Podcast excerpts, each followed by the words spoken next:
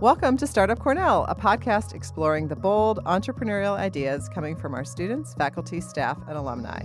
I'm Kathy Hovis, your host, and today we're talking with Lauren Brand, the co founder of Fatty Sundays, a company that creates chocolate covered pretzels in an array of unique flavors that are customizable for any occasion. Lauren and her sister Ali founded the business to share their mom's famous rainbow sprinkle recipe with the world as well as other gourmet pretzel varieties. We're excited for her to share this sweet story.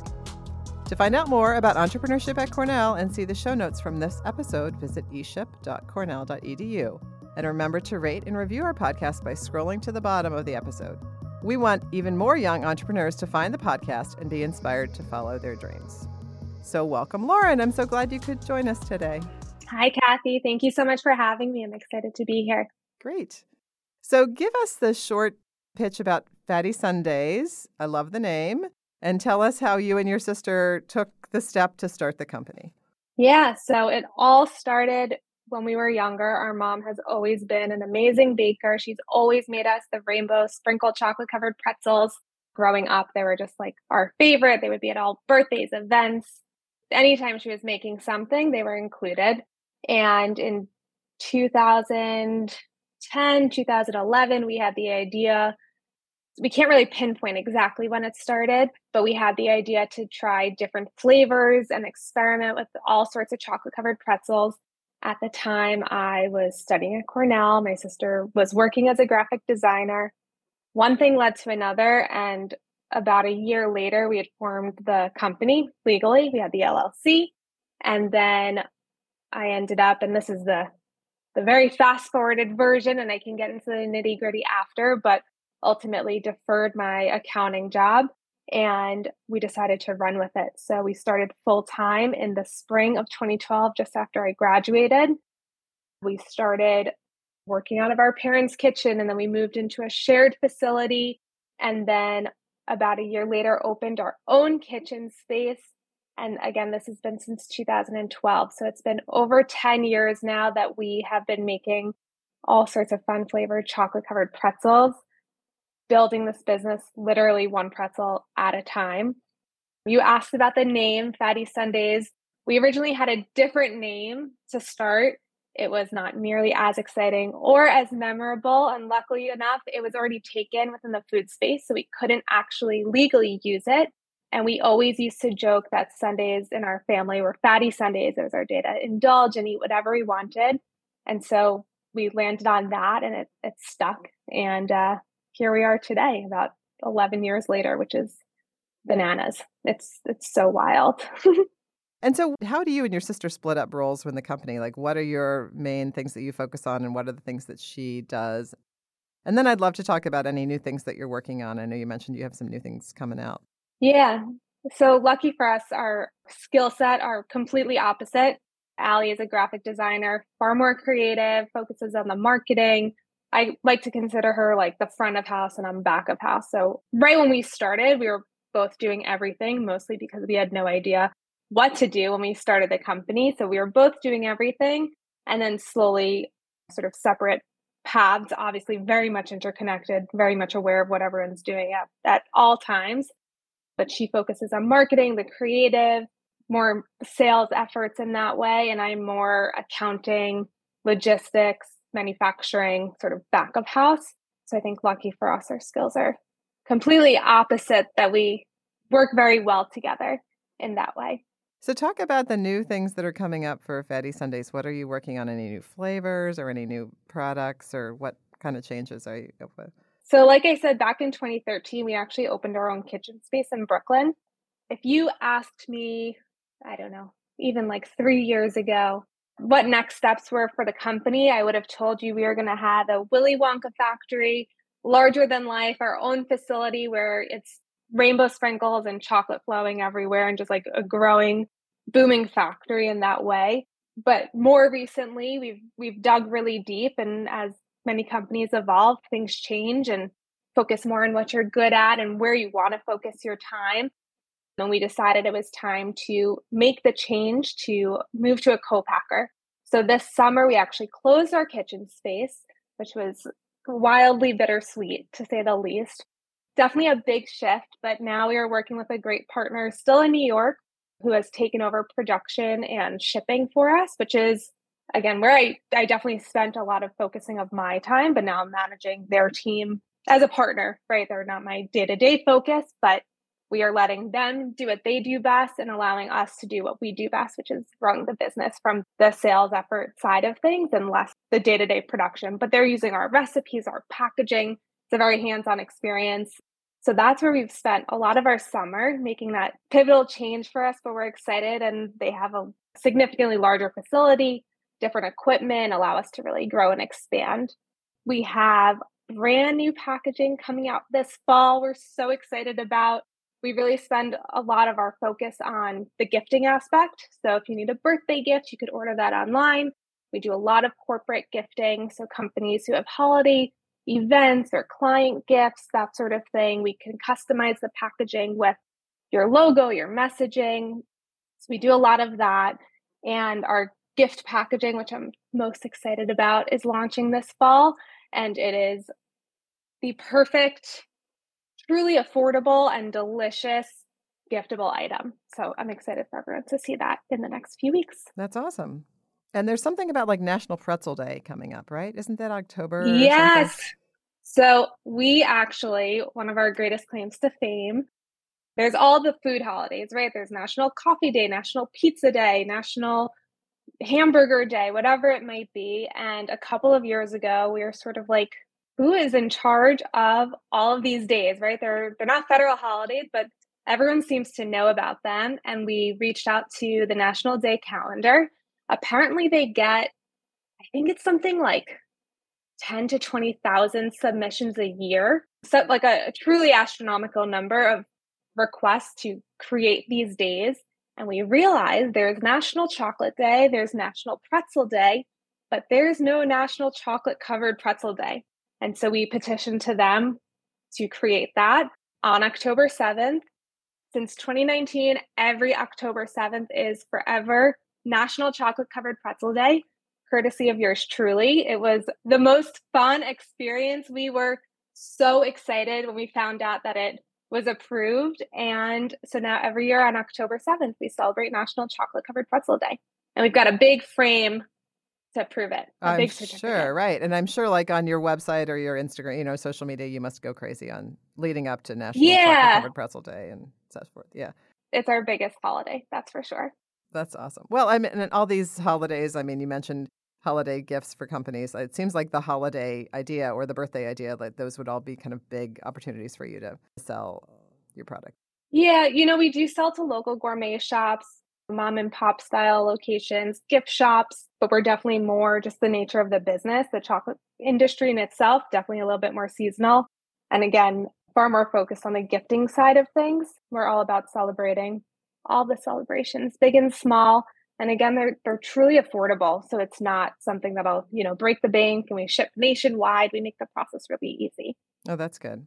So how do you go about deciding on flavors? This is from someone who loves chocolate. I'm sure most of our listeners do as well. It feels like there's so many options for flavors. How do you figure out which ones are going to be the most popular? Yeah, so when we first started, we had a list of probably we were making 20 something flavors, which I don't recommend to anyone. It's that's a lot, right? We are not there yet in terms of that volume and of options. And we quickly found out which were more popular versus less popular. We would do tons of sampling and this is before anything even hit the market. We had a sampling event, we would share with friends and family, get feedback.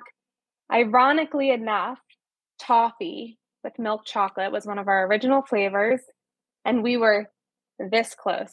Very, very close. I know everyone can't see me, but very, very close removing that flavor from the roster because we thought there was already so much chocolate and toffee in the world good thing we didn't make the change. There's a reason there's so much toffee and chocolate in the world. It's because it's so delicious. Toffee's our number one flavor.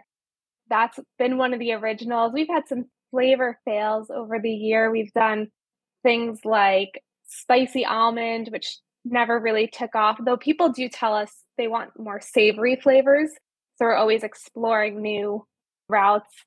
We had pina colada, which just is not meant to be on a chocolate covered pretzel for for obvious reasons. So we've definitely experimented with lots of different options, but tend to stick with the fan favorites. People come back time and time again for peppermint, which is my personal favorite all year round, but people obviously love them more around the holiday season. And again, because they're so heavily gifted, the flavors that we're working with, people are more confident that the recipient will enjoy versus things that maybe are a little bit more obscure. Right. You don't but want to get coming up with new flavors. Yeah. yeah, there's a fine line, but coming up with new flavors is always fun. We're always looking for requests. So if anyone has any suggestions, we are all ears. But lots of taste testing. It's a fun process. Which is a fun process for sure. Right, right. So when you you and your sister started, was there a point where you thought, "Wow, this is really going to work"? Was there something that happened that you thought, you know, this is a great idea, and then all of a sudden you were like, "Oh, this is this is actually going to move forward"? Are there marks that you reached? Are there specific like sale that you made that you thought this is going to move forward? Because I feel like even starting a business, especially like a food related business, there's so much chance of you know everything not working out, and I wondered how you knew this was going to be a go. Yeah, I would say in those those early years there were a lot of those moments. Every sale felt monumental. We were like, "Oh, we've made it. We've got a $500 sale, then a $1000 sale and just slowly building up." Looking back, I love all of those moments. Obviously, they may not have been as pivotal as as they seemed as they were in the moment, but we definitely have had some markers along the way. We've had moments of this is definitely going to work and a lot of moments where we're like, oh no, is this is this the end of it, right? It's a roller coaster is how I always describe the adventure of starting a business, not for the faint of heart, but we've definitely I'd say in the earlier years there's something called the Union Square Holiday Market in New York City that's been around for gosh, like the probably close to 100 years. It's sort of like a staple at Union Square. Also, a place that's very competitive to get into, which maybe ignorance is bliss. I didn't realize that it's so hard to to get a spot because vendors come back year after year. In the fall of 2012, we applied for a space. We got it. We actually did a Kickstarter campaign to raise funding for the payment of the booth because it's quite costly. And that was our first sort of I'd like to think, you know, announcement to the world. We were selling to more than just friends and family. It's from just before Thanksgiving through Christmas, people are coming to the market from all over the world, quite truthfully, a tourist destination. And it was the first time that we were selling to strangers and people were loving them. And I remember just thinking, like, what have we gotten ourselves into? Like, is this really working? It was that moment of just shock and excitement. A lot of hard work went into it. But like I mentioned before, I actually had a job lined up at Ernst Young. I had interned there my the summer after my junior year, got the job, worked really hard to make that happen, and uh, deferred it. Forever grateful for them giving me that opportunity to move my start date 12 months later. Obviously, when I was starting to get closer to that start date, I reached out to them asking if I could defer it for one more year because I'm definitely a little bit more cautious in my nature. Figured it, don't get what you don't ask for. They politely declined, which I completely understand. And it was at that point that I made the decision. Lots of support from my family, from my sister. We were really moving forward with this, and I declined the offer and have been doing this ever since. So there have been lots of moments along the way to answer your question of this is really working and and I think it's really appreciating the small the small wins. So you mentioned you majored in accounting and had this accounting job set up. When you were a student here, did you have any idea that you had some entrepreneurial leanings or that you might want to be interested in starting your own business, or did that really all happen afterwards? It really happened more in the moment. I think I started Cornell with every intention of working a corporate job. After sort of following the, the more traditional path, I definitely surprised myself. I think I surprised most people in my life. By going this route, again, I think everyone assumes that entrepreneurs are complete risk takers, which in hindsight, I can appreciate the risk that I've taken, but I wouldn't consider myself personally the, the biggest of risk takers. I still can't believe I am where I am, but I'm so grateful to be in this position. Right, right. So, can you talk a little bit about your time at Cornell? What kinds of things did you do, and what kinds of organizations were you involved in, or were you really crazy busy? Is were you in the Dyson school or where did you major in accounting? Yeah, I was an A major at the Dyson School, focused on accounting, took lots of classes obviously within the major. I'd like to think that I took a bunch of other classes too, sort of extracurriculars, different different interests. I was involved in Greek life in a sorority, which is definitely something I think about as a big part of my experience. And the other part, which I recommend to everyone, is I studied abroad my junior year in Tel Aviv and actually where I met my husband. So a lot has come out of my Cornell experience, to say the least. That's great. So, when you think about what you've learned since you started your business, are there some things that when you look back on you think, oh, well, there are some traits I have or some qualities I have that do seem to like be, as you mentioned, like people think that entrepreneurs are risk takers, but I think a lot of people would be like you and say, I don't, that's not really my main characteristic. Are there other things that you think you have, though, other qualities or characteristics that seem to line up with why you might be an entrepreneur? I could never imagine starting this company by myself. I think my sister and I are a really great pair. The amount of work that goes into it from like things that are seemingly so small, from like starting a website or answering customer inquiries or things that seem so so trivial maybe in the moment to figuring out how to scale the business, how to make sure you're turning a profit, how to grow the company, grow the team. I think there are so many pieces of the puzzle that I'm in, in such awe of people who do it on their own. I can't imagine. And you hear a lot of times that people talk about how it's lonely at the top, how starting a company can be really isolating. And I get that. And it, it feels that way even with a partner. There's so many things that just you got to put in 150% to see to see it through. And it's there's so many people that put in all of that hard work and it doesn't work out for a variety of reasons. But I think that you got to be passionate about what you're doing. You got to believe in it. And I think it's important to make changes along the way. Like I said, if you asked me a couple of years ago, the thought of letting anyone else oversee the production of our product, I would have laughed. Like, there's no way that that's happening. That's such obviously it's such an integral part of what we're doing. But in the last year, two years, as we sort of went down this path before officially making the change, that was something that we recognized for the health of the company, our personal goals evolve as we get older, make changes that work for for the business and for ourselves. So so being flexible is an important trait to have. Yeah, being flexible and and recognizing and where weaknesses may be and letting people who are better at certain things take over those departments. So, along the way, I'm sure a lot of people have given you, or maybe you've sought out advice on what to do next or what are some good strategies. Is there a piece of advice that you have received that you thought was great that you want to share? And is there any advice that you are glad that you didn't take that came from someone?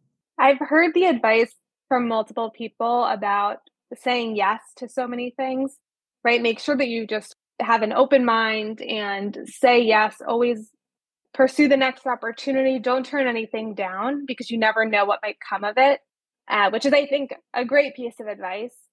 I've also heard the flip side of it of it's okay to say no.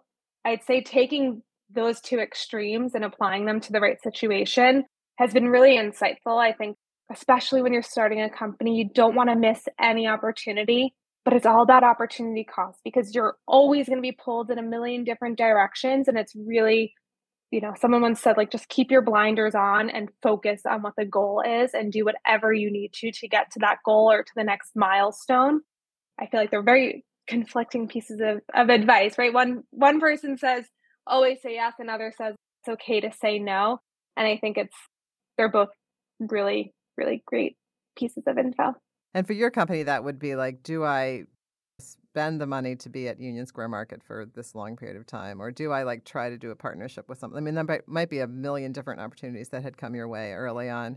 It could be from sponsoring an event where it's a huge investment on our side, but tons of exposure, which could lead to certain sales or God knows what, to different events or engagements where it's just taking up the time. But again, could be a great networking experience or there's especially in today's world, like the opportunities are endless. So I think it's really important to dial down. I strongly believe it's okay to say no. I think you got to have some sort of balance if if that's ever possible. You can't commit to everything. And I think we've learned sometimes the hard way, but if you spread yourself too thin, you won't be able to reap the benefits of anything truly. So, building on that, what are some things that you've done in your life, some habits or tools or strategies that you've done or that you do every day that keep you able to be balanced and to manage your family and your business at the same time? I am definitely very organized in my email, working with Gmail, just like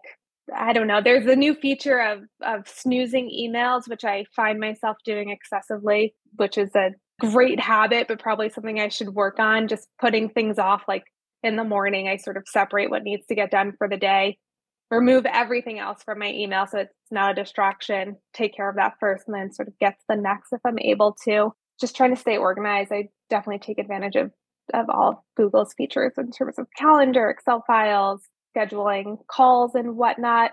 I have a 14 month old, so time is more precious than ever, and just sort of trying to stack my day accordingly to get as much done as I can before giving her 100% of my attention. Like I said, there's work life balance is really difficult, especially when your work is your life and vice versa, but really do my best to give 100% attention in in whatever I'm doing. So I always ask this fun question, which is what is one thing that people might be surprised to find out about you? Do you have any interesting hobbies or? Yeah, I would say, I think I mentioned before, I studied abroad in Tel Aviv 10 years ago, also 11 years ago at this. And I, while I'm not fluent, I speak Hebrew. So working on becoming better at it, but learned it while I was there.